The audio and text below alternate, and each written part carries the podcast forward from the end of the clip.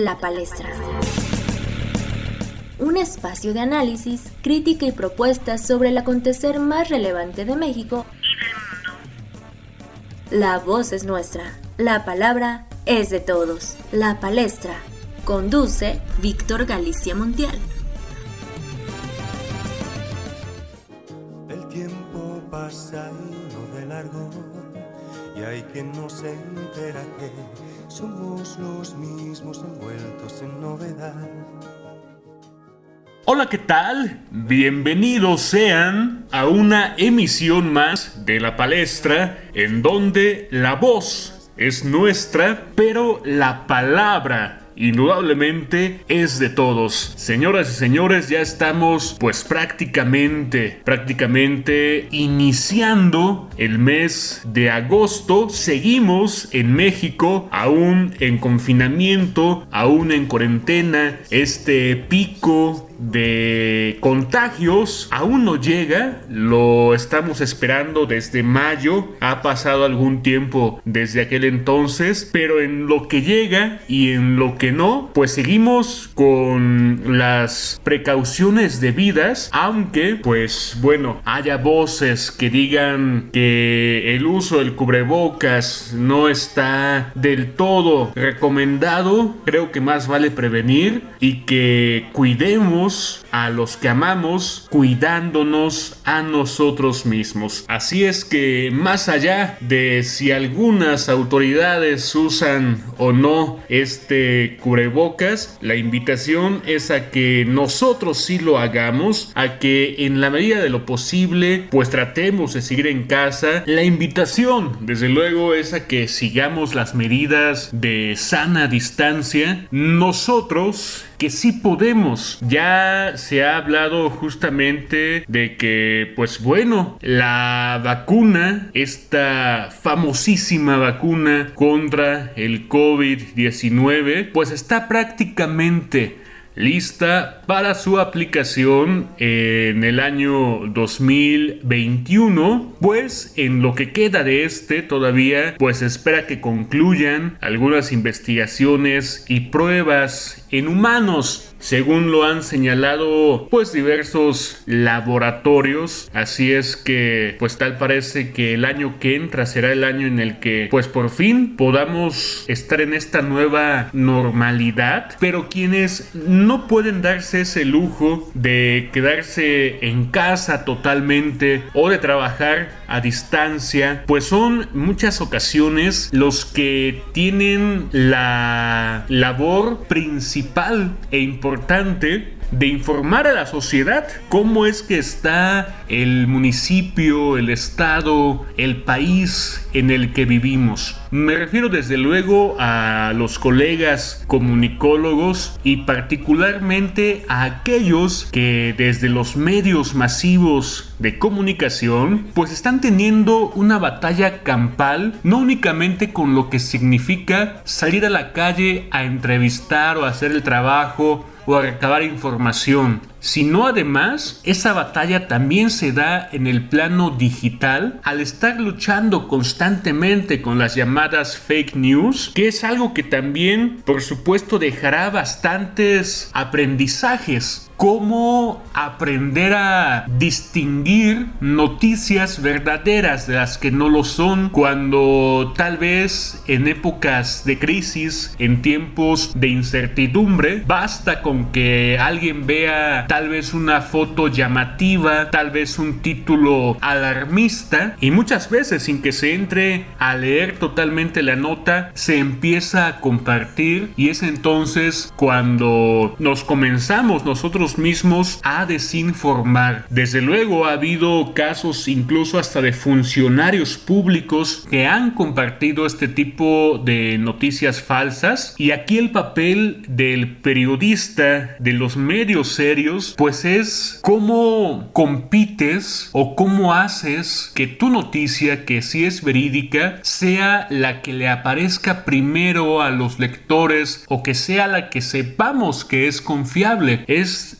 indudablemente un tema de mucho debate, pero para que escuchemos de viva voz de alguien que se dedica a esto, a los medios de comunicación, escuchemos pues a Lidia Cumming. Ella es jefa de información de Mega Noticias Puebla. Y pues sin duda alguna su comentario será pues sumamente interesante. Cómo se ha hecho toda una estrategia, toda una campaña para que estemos bien comunicados, también para decidir qué información es la que necesita la ciudadanía poblana en este caso en particular. Y sin duda duda es algo que debemos estar plenamente conscientes. Escuchemos a Lidia Cumming esta interesantísima y necesaria opinión.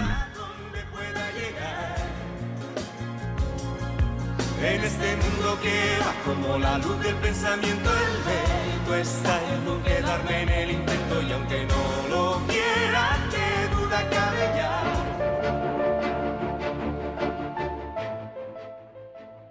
Yo soy Lidia Cumming, llevo un poco más de seis años en los medios de comunicación. En este momento soy jefa de información de Mega Noticias Puebla. La llegada del COVID-19 no solo a nuestro país, sino a nuestro estado, ha cambiado totalmente la forma de cobertura, la forma de presentar la información, la forma de investigar la información. Las redes sociales, si bien es un arma de doble filo porque nos permiten llegar al momento con la gente para que esté informada, en este tipo de contingencias se vuelven un arma de doble filo porque empiezan a circular imágenes o videos que no son reales, estas fake news que ahora tenemos que trabajar también para combatir con ellas y tratar de tener una audiencia bien informada. Si bien sabemos, ahora se encuentra la mayoría de los ciudadanos en casa, la mayoría de ellos con una tablet o con un teléfono móvil, es muy fácil poder llegar a estas fake news. Entonces, aparte de tener que informarnos y aprender cosas nuevas, porque es un virus totalmente nuevo, tenemos que enfrentarnos contra estas fake news y tratar de mantener a la gente informada con algo de valor, con algo que valga la pena y no les genere más pánico. Otra cosa con la que hemos estado peleando en estos últimos meses son las cifras, las cifras que da Federación, las cifras que da el Estado, tratar de comprender cuáles son las adecuadas, cuáles se aterrizan más a la situación que está viviendo en cada región, es algo también complicado. Estos meses me he tratado de adaptar a, una forma de home office que la verdad me ha costado un poco de trabajo, no estaba, bueno, yo creo que nadie estaba acostumbrado a trabajar de esta manera, siento que el trabajo es mayor. ¿Por qué? Porque estamos en casa, pero aparte quien tiene familia se, se duplica el trabajo. Y por esa parte también entiendo a mis compañeros, por ejemplo, mi equipo, la mayoría de mis reporteros están de home office, sí salen a campo, pero tratamos de evitarlo por la situación que se vive en el estado, porque la información no termina. Y yo creo que en estos últimos meses nos hemos enterado de cosas, la verdad, muy lamentables, muy preocupantes. Fuera de COVID-19, feminicidios continúan ocurriendo y de una manera indignante y lamentable. Pero son notas que se deben cubrir y debemos estar ahí al pie del cañón, pero ahora cuidándonos, sanitizando todo, usando el cubreboca, los guantes, siendo muy cuidadosa. Yo soy responsable de mi equipo, tanto de reporteros como de camarógrafos, estar supervisando que cuenten con los tapabocas suficientes cuando vayan a una cobertura, con los guantes, con el sanitizante. Cuenten con todas las herramientas para, para evitar un contagio. Hasta el momento puedo decir que el equipo no se ha contagiado, que el equipo va bien. Somos un equipo reducido, somos tres reporteros y tres camarógrafos, más tres editores, el productor y yo.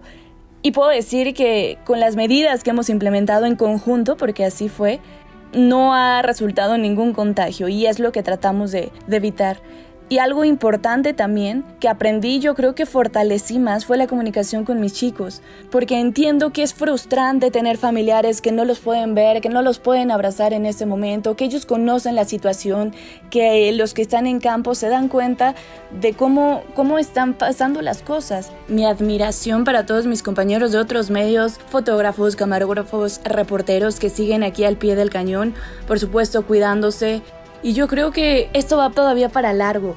Y lo más importante nosotros, en mi caso, que que doy la cara por las noticias que damos cada noche, es estarnos informando, es estar investigando más, eh, cuestionando qué está ocurriendo en aquellos países donde inició este virus, es no dejar de actualizarnos, no dejar de informarnos y lo más importante es verificar toda la información que nos llega, tratar de tener un, un grupo de especialistas que nos pueda resolver dudas porque no somos expertos, somos expertos en nada y expertos en todo al mismo tiempo, pero por eso es importante estarnos actualizando, estar investigando y no únicamente se trata de, de a ver quién genera más vistas o a ver quién es más morboso. Bueno, eso yo, yo lo he aprendido con el tiempo y así me lo enseñaron en la escuela.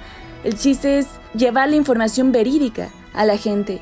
No se trata de, de crear más pánico, no se trata de crear más psicosis, sino se trata de que les llegue la información real. También me llevó como experiencia ese compañerismo que se vio en, en estos días, en estos meses, ya que pareciera falso, pero es real este estrés que se siente al, al informar sobre temas particularmente difíciles como lo es el COVID-19. Entonces hay que comprender eh, y saber estrategias de afrontamiento que pueden ayudar a periodistas, a comunicadores a mantenernos resistentes frente a las presiones que existen, porque esto yo creo que todavía falta mucho, va para largo.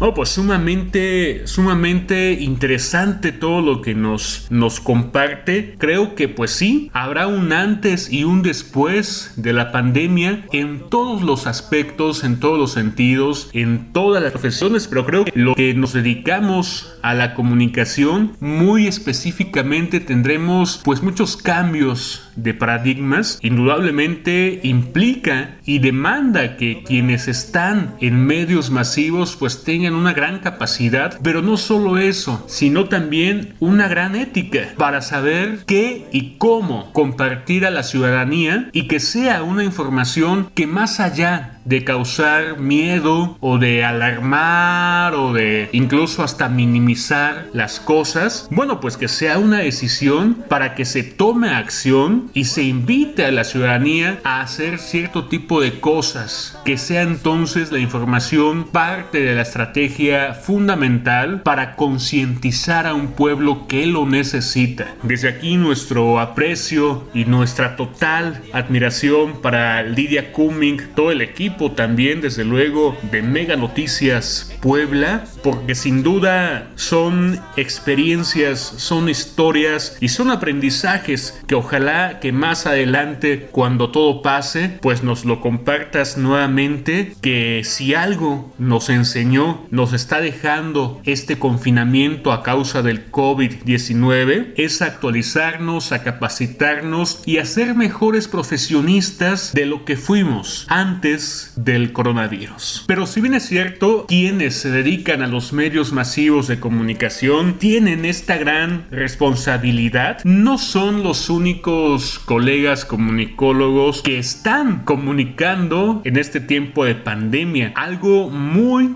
muy, muy, muy importante es cómo se está llevando la comunicación empresarial dentro de las organizaciones. Cómo, pues, muchas empresas ya con bastantes años de experiencia han tenido que adaptarse a entornos virtuales, a juntas por Zoom, de pronto, pues, tener una comunicación plenamente digital. A veces, tal vez hay empresas que no hayan estado acostumbradas a este tipo de prácticas prácticas. Yo conozco al menos dos que tienen, por ejemplo, pues las famosísimas juntas de tres horas, aquellas que pudieron haberse resumido en un mail o incluso hasta en un mensaje de WhatsApp. Y estamos viendo que si no somos capaces de comunicar de manera física, tampoco están siendo capaces de comunicar en escenarios virtuales, que además implica el uso de otras destrezas y otras habilidades que para los que no son nativos digitales, pues sí, hay que decirlo, no son tan fáciles de manejar. Entonces para hablar de la imagen empresarial en tiempos de COVID-19, pues una gran amiga nos comparte pues su visión, su perspectiva. Ella actualmente es la coordinadora de la licenciatura en diseño y consultoría de imagen en Trosmer, Centro Universitario, Lupita Herrera Villalobos, quien es una apasionada también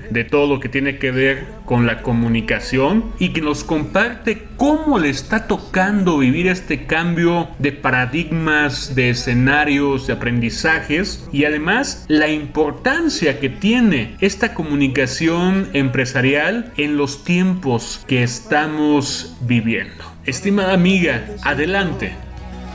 Llegarás como abril mi fin de semana eterno. Bailaré para ti reina de todos mis torneos. Si los lunes te duelen, yo te levantaré. Hola Víctor, un gusto saludarte, agradezco muchísimo la invitación que me haces nuevamente para poder estar hablando de muchos temas que nos interesan y el día de hoy poder analizar un poco de la imagen empresarial en tiempos de, de COVID, que es un tema muy interesante y que estamos viendo cómo está cambiando la forma de comunicación de todas, todas las empresas, ¿no? Desgraciadamente a la mayoría y a la sociedad como tal nos tomó por, completamente por sorpresa esta situación y debimos buscar soluciones emergentes para poder vivir en esta nueva normalidad, ¿no? Que la están llamando hoy en día. Antes de comenzar a analizar unos puntos bien importantes que vamos a abordar, me gustaría un poco centrarnos en qué es la imagen. La imagen es una percepción, es una percepción que las personas tienen sobre ti o sobre tu empresa, ¿no? Y esta percepción está derivada de una serie de estímulos que estamos enviando a través de nuestra comunicación, a través de nuestros posteos en redes sociales, a través de todos los mensajes que nosotros comunicamos de manera verbal y no verbal. Esto pasa exactamente con la empresa, las empresas. La imagen empresarial está derivada de una serie de estímulos que las empresas están enviando a través de muchos, muchos medios nosotros no somos dueños de nuestra imagen, pero sí somos dueños y somos responsables de todos estos estímulos que estamos enviando para que las personas se creen una percepción de nosotros y lo que queremos es que esta percepción sea positiva, ¿no? Entonces vamos a analizar cómo fue la percepción y cómo es la imagen que las empresas tenían antes, durante y post-COVID, ¿no? Aunque sabemos que esta situación puede extenderse por un tiempo que aún no conocemos, pero cómo van a ser estos, estos nuevos métodos de comunicación y de la imagen, ¿no? De tratar la imagen empresarial. Hemos visto mucho cómo, ya lo mencioné, ¿no? Eh, anteriormente, nos tomó a todos por sorpresas y muchas empresas tuvieron que comenzar a trabajar a marchas forzadas sobre cómo iban a estar trabajando con sus empleados y con los giros que tenían en, sus propias empresas, la producción, la comunicación y demás, enfocado a estos tiempos. Muchas empresas que no tenían plataformas digitales tuvieron que migrar a estas plataformas y comenzar a construir una imagen a través de esta contingencia sanitaria. Vimos muchos mensajes enfocados hacia la salud porque fue parte primordial. Todas las empresas partieron de las disposiciones que gubernamentalmente se dieron sobre, sobre la salud de la forma sanitaria, cómo iban a laborar, cómo iban a laborar sus empleados, qué protocolos sanitarios tenían que tener las empresas que trabajaban con, alimentos. Se cerraron muchas empresas que no eran o que no tenían giros indispensables para el día a día o para la vida de, de la ciudadanía. Y pues comenzaron a migrar más a esta construcción de imagen hacia lo social, hacia el trabajo de equipo, eh, preocuparse por, por sus empleados, mandar a muchos empleados a casa.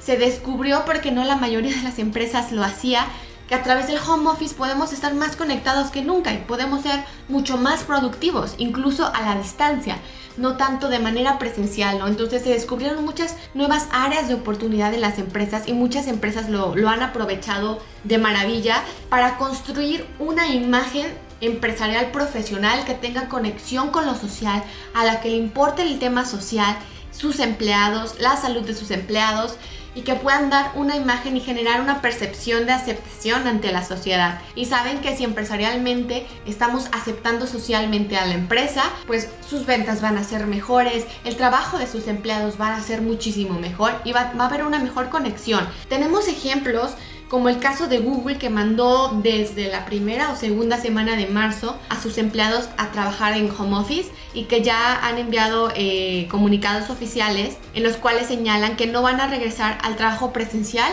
hasta 2021, se habla de mediados, el primer semestre de 2021. Esta es una empresa que su imagen siempre ha sido fresca, de juventud, propositiva y entonces este el mismo giro les permite hacer esto. No habrá muchas empresas que no les permita tener a sus empleados en home office todo el tiempo porque tampoco es sostenible, ¿no? Para la misma empresa, pero hay muchas empresas que se dieron cuenta que migrar a plataformas digitales, en la educación sobre todo, se migraron a plataformas digitales donde los maestros dan clases en línea, donde los alumnos tienen que ser mucho más interactivos, buscar estas nuevas formas para poder trabajar y poder terminar eh, semestres y ciclos académicos, ¿no? Y pues bueno, esta es la imagen que están dando las empresas durante, tal vez pudo variar un poco, porque tal vez antes la imagen empresarial era un poco más cerrada hacia todas estas cuestiones eh, filosofías empresariales y demás, durante esta contingencia que estamos viviendo pudo migrar más hacia la parte social para verlos más cercanos a sus clientes y sobre todo a sus mismos empleados.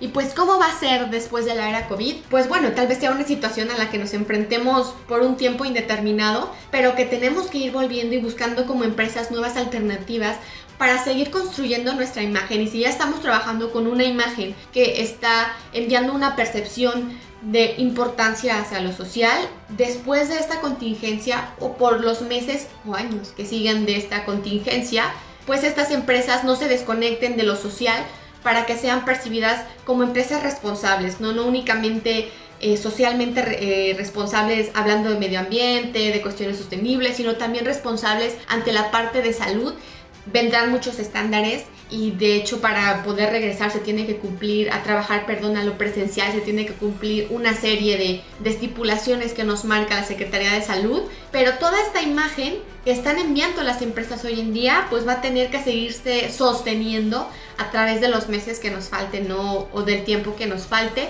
y pues eso es un poco de lo que podemos hablar de imagen empresarial. Del tema da para análisis de muchísimos casos, pero pues es muy importante poner, poder analizar cómo las empresas estaban comunicando y cómo estaban trabajando su imagen antes, durante y pues en el tiempo post-COVID que aún no sabemos o podemos definirlo exactamente en la parte temporal. Pero pues bueno, esto es un poco de lo que podemos hablar. Te agradezco muchísimo el espacio y esperemos muy pronto podamos volver a platicar de temas interesantes para toda tu audiencia. Muchísimas gracias. Por más que me encuentre un tesoro en las fuentes del Nilo, quiero bailar un slow with you tonight. Ahí lo tenemos, señoras y señores. Sin duda, pues algo para que se tome en cuenta es información para que todas las empresas y todos los sectores pues lo estén manejando lo estén manejando así. La comunicación no es un elemento ornamental, sino todo lo contrario. Hemos habido pues distintos colegas empeñados en demostrar que la comunicación es estratégica, que no se vea únicamente como maquillaje para que se vea bonito algo o algo pues meramente banal e incluso superficial, que la comunicación con todo lo que implica sea esta empresarial, política, pública, vaya, comunicación como tal, pues es algo que debe ser parte medular de toda estrategia y que además nos ayuda a alcanzar diferentes objetivos en todas las esferas. Así hemos visto en este episodio cómo el COVID-19 está configurando muchas cosas, está en algunas ocasiones pues haciendo que seamos más analíticos en la información que compartimos y en la información que transmitimos a la ciudadanía, pero también en cómo las empresas no deben perder de vista la importancia que tiene la comunicación en estos tiempos en donde necesitamos empresas solidarias, donde necesitamos medios de comunicación éticos, donde necesitamos desde luego ciudadanos que mantengan una actitud crítica ante todo lo que estamos viendo en medios de comunicación, en redes sociales, en plataformas digitales, con lo que nos cuenta la vecina. Vaya, que cuestionemos, que debatamos y que juntos, en común, hagamos nuestras propias conclusiones. Yo te agradezco muchísimo que hayas escuchado esta emisión de la palestra. Tardamos un poquito en grabar este episodio. Quisimos que fuera lo mejor posible. Así que ojalá que haya sido de tu agrado. Si es así, compártelo. Visita nuestra página en Facebook Estamos como La Palestra Podcast y coméntanos qué temas te interesan, qué temas quieres que hablemos o incluso si tú tienes algún tema en el cual eres el especialista, bienvenido. La palestra es totalmente tuya. Así que sin más, nos escuchamos en la siguiente emisión. Hasta entonces, pásala excelente.